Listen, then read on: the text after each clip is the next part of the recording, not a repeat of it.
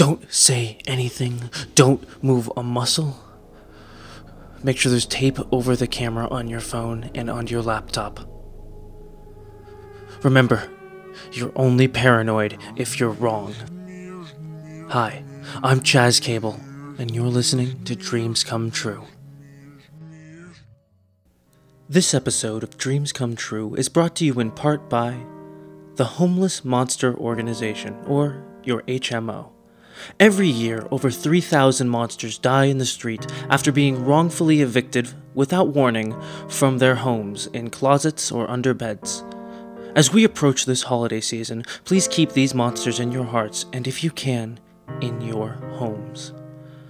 And if you are unable to house a monster yourself, for just under $2 a month, you can adopt a homeless monster today and give them a home worth living in. All they need is a little closet space or a gap under your toddler's bed, or even just a dark corner deep in your cellar. Please, do your part and put a monster in your son's room tonight. Thank you. Brought to you by Homeless Monster Organization, your HMO, putting monsters back in closets since 2012.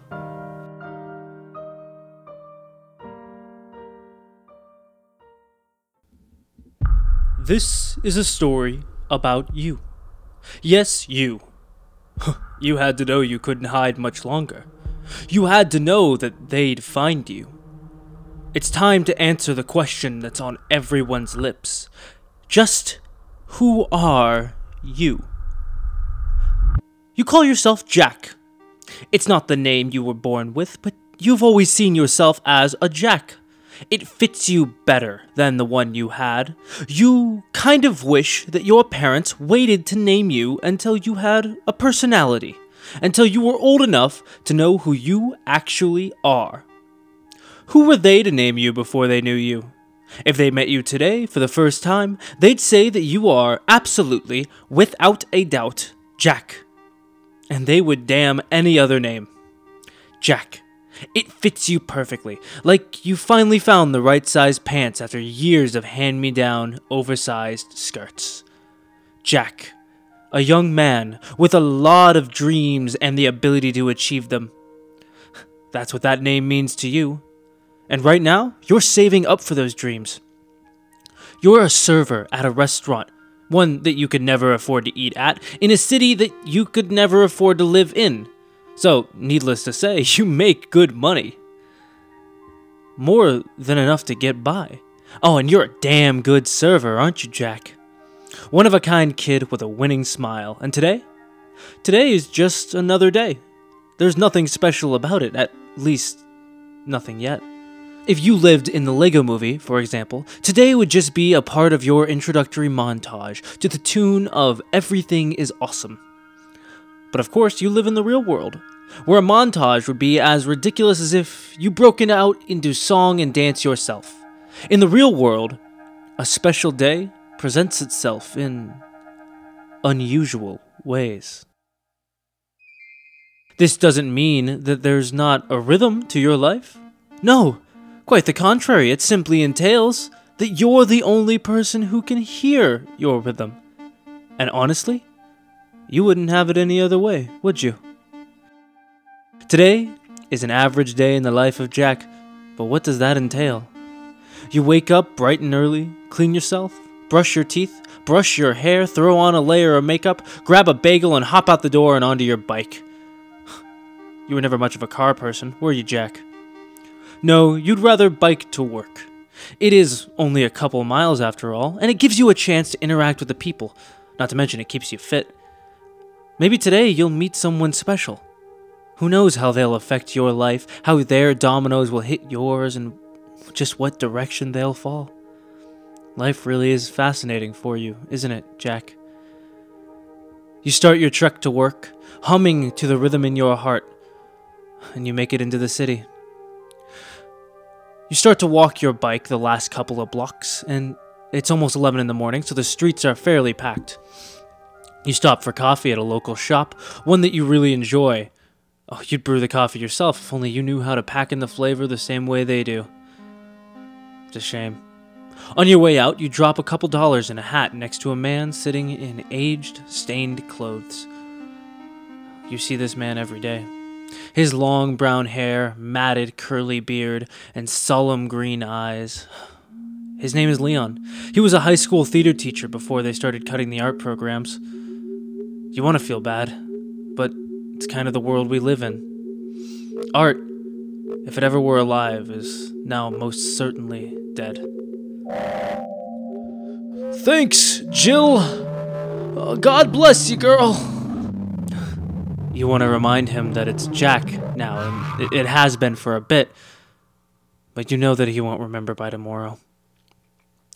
It's not intentional for him, so you, you kind of shrug it off and continue your journey. Just like that, today's another day. You head into work, parking your bike on the rack and locking it up. And so the day goes on, just as any other. You take orders, deliver food, you make banter, you flirt whenever it comes, and however it can help with tips. I mean, after all, you are a handsome man, Jack. It all works out for you. You've never even had a rough customer, or made a mistake when you take an order. You just got good people, and you got good work. You always get at least 20%, and everything seems to fall into place for you making today just as uninteresting as yesterday and just as mundane as tomorrow. Why do you live such an a repetitive, unchallenging life? Is there something else you're working towards? What is your dream, Jack? You had something you wanted to accomplish. That's why you were working so hard, isn't it? Your motivation, what drives your character? I sincerely hope you're not getting caught up in the work and forgetting why you work. Oh, I know you have a goal. You have a dream, don't you? That dream that you kept a little tip jar full of stray dollars saving up for? Your dream that you prep for every weekend with a hike into the woods? The dream you find yourself in nature, at one with it, reconnecting with the mother of all life the dream to just disappear into the wild, Alexander Supertramp style. But you want to be prepared. His life was intriguing, but his death was avoidable. Everything here in the restaurant, in your life, feels so fake. Your customers feel like NPCs people who briefly exist as they enter the restaurant and then cease as soon as they exit. Their life story being largely meaningless to you, just as yours is to them. It's not real. Nothing feels real.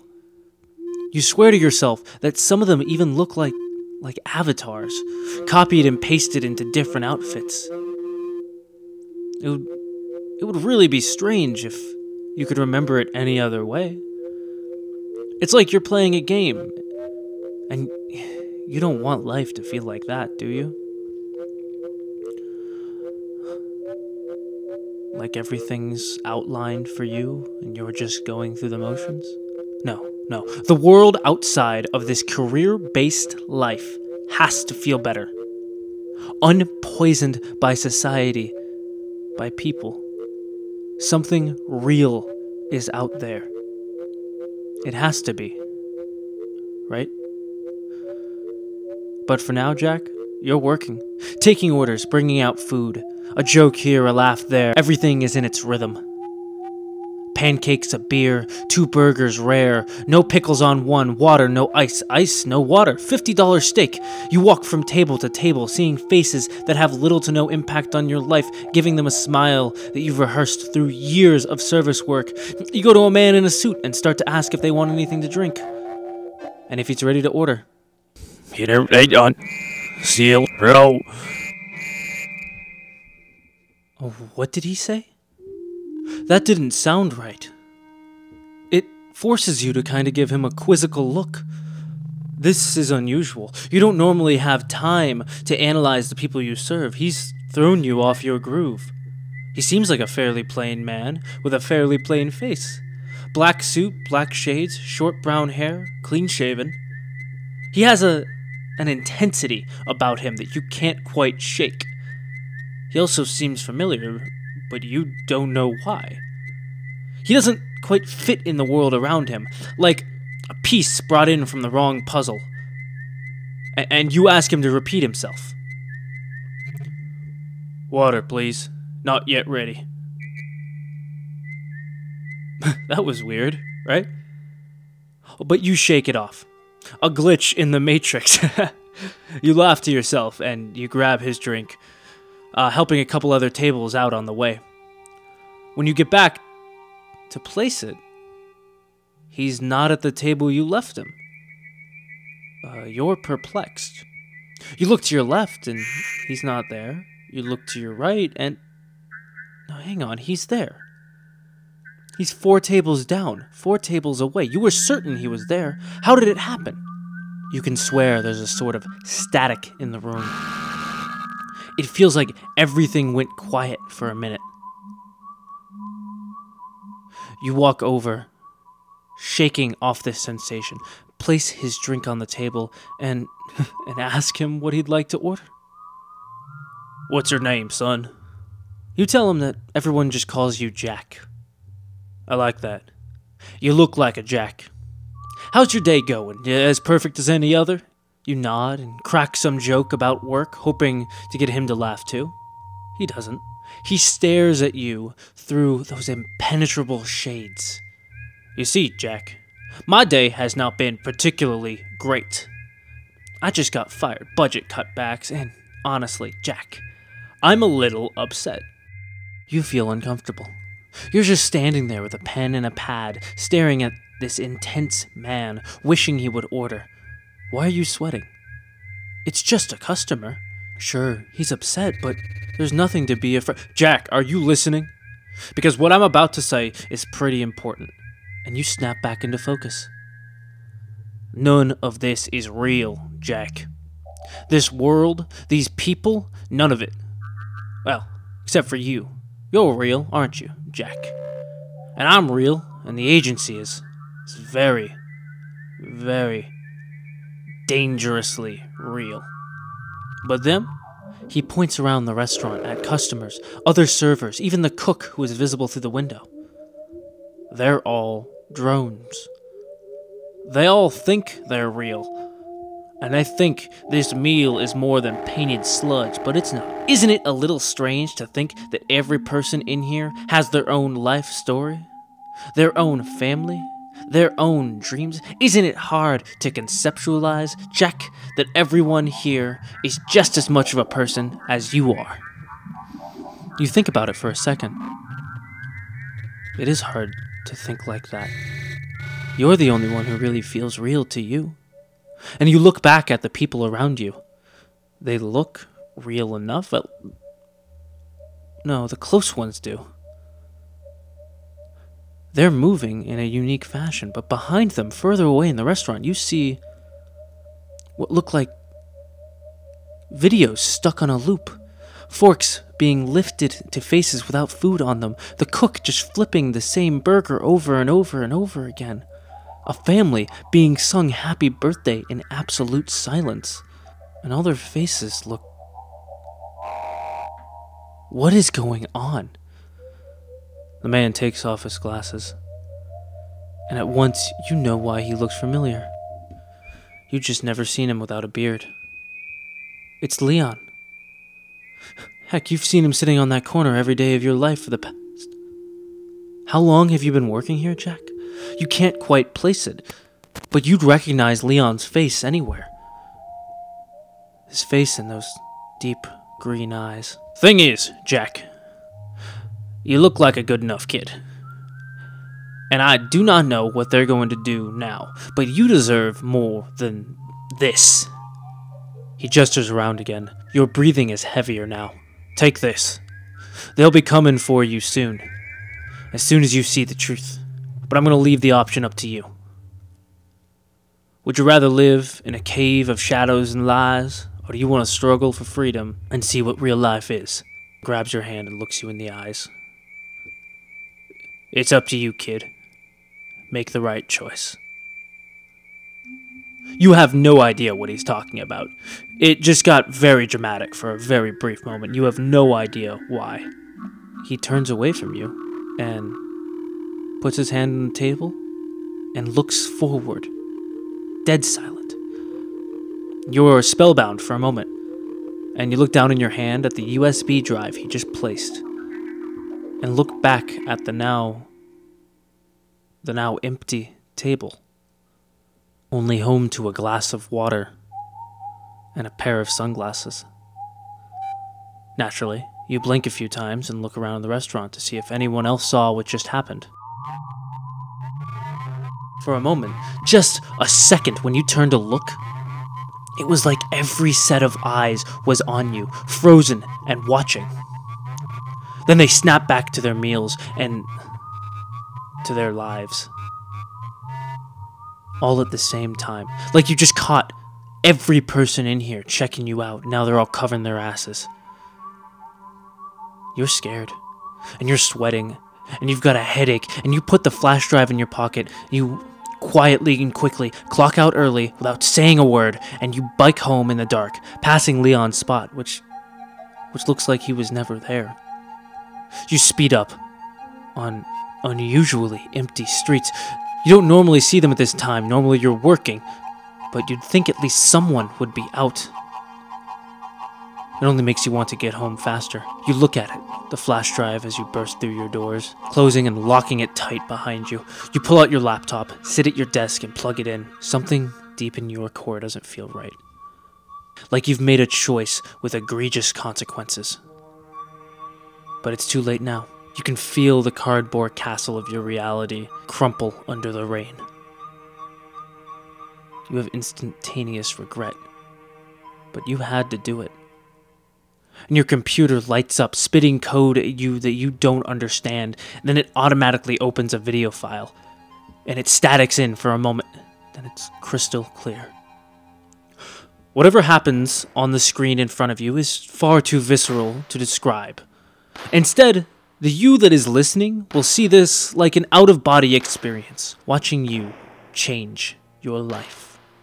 Jack, you are sitting in front of a laptop. From where we are, we can make out that it is a MacBook with a couple of band stickers on it, and you are sitting in a cheap office chair with heavy eyes staring at a screen which is creating a light blue rectangle on your deep brown eyes. You're sweating. Noises are coming from the computer. We would think that they're not human, but you have a very different understanding. You seem to be able to see clear as day what they are. You throw your hands in front of your mouth, and your eyes are wide as tears streak down your face. We can tell you want to look away, you want to scream, but you can't. Like you're watching a car wreck, you just sit helpless, forced to watch but incapable of action. You muffle a scream behind your hand, and something seems to have shocked you, something horrifying. Then silence.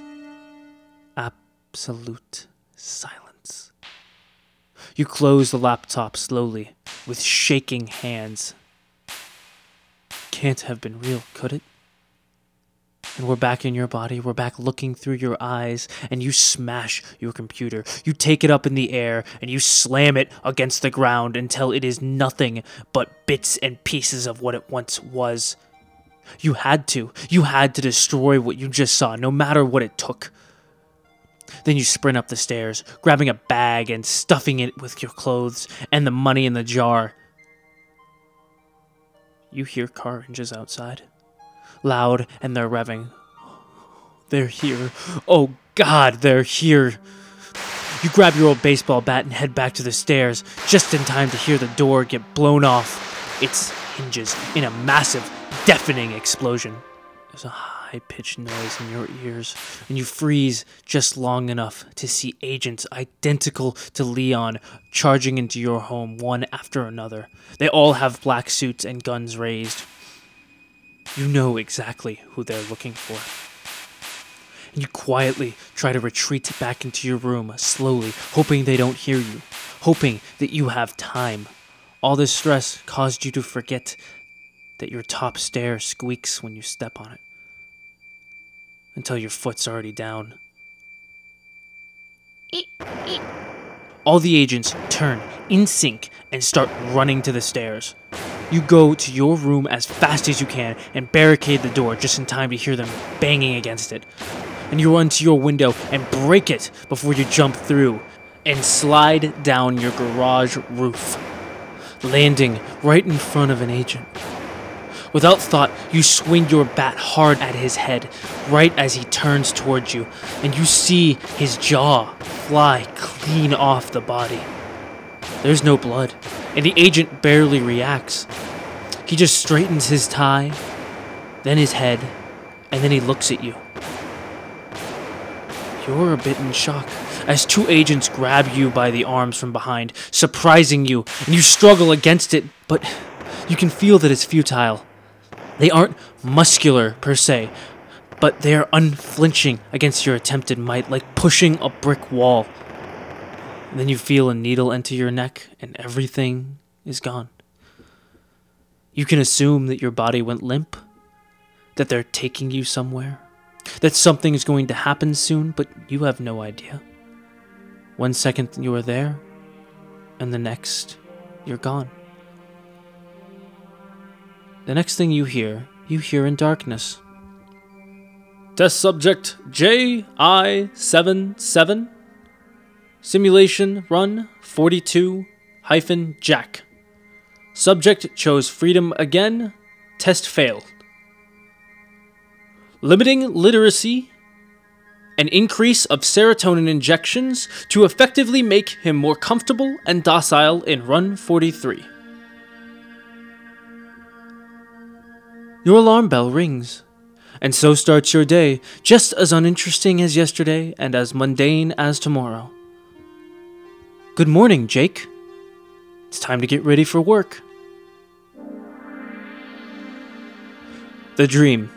I have a lot of dreams about people breaking in, or uh, regular server dreams about messing up orders and people being rude. One was a CIA or FBI infiltrating uh, or a cult, and it resulted in awful violence. Specifically, I remember watching someone's jaw get ripped off. Submitted by Anna H.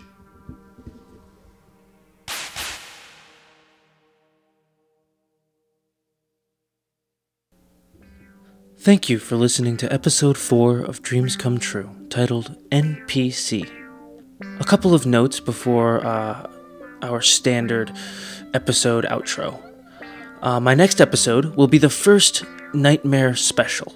Uh, the first episode where I take a nightmare and turn it into, ideally, a truly frightening story about you. Every fifth episode, uh, as I'm planning, uh, will be a part of this sub series I'm calling A Bump in the Nightmare, uh, and I really hope you enjoy it. Okay, back to business. Dreams Come True is written and performed by Chaz Cable. Huge thank you to Anna H for the dream and to HMO for sponsoring this episode. Personally, I support as many monsters as I can. If you want to help, all you have to do is step out of the closet yourself and make room for someone else in your life. If you'd like to stay updated uh, about uh, this podcast, please follow me on Instagram at dreamscometrue underscore pod. That is dreamscometrue underscore pod.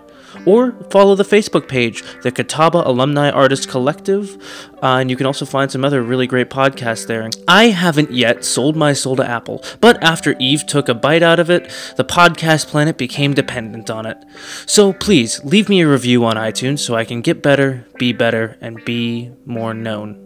I'm not sure how the algorithms work, but I think it's important. If you would like to submit a dream to be transcribed into a short story, please send it to dreamcastpublicradio at gmail.com. That is dreamcastpublicradio at gmail.com. Thank you so much for listening, and please enjoy part three of A Story of Two. And sleep tight, no matter what the bed bugs do.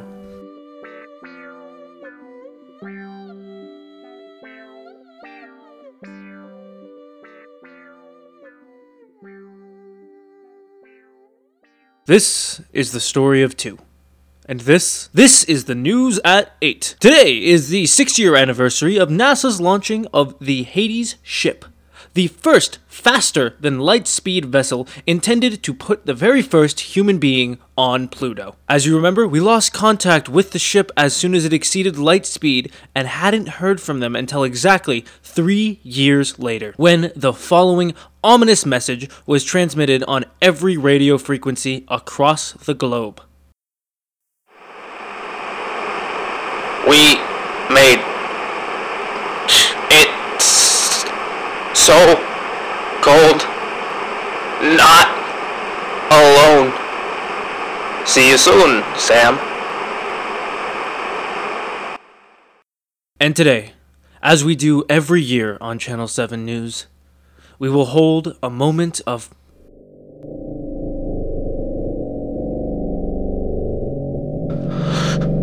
They look like us.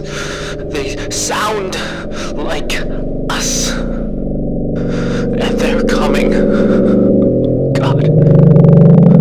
I'm so sorry, Sam.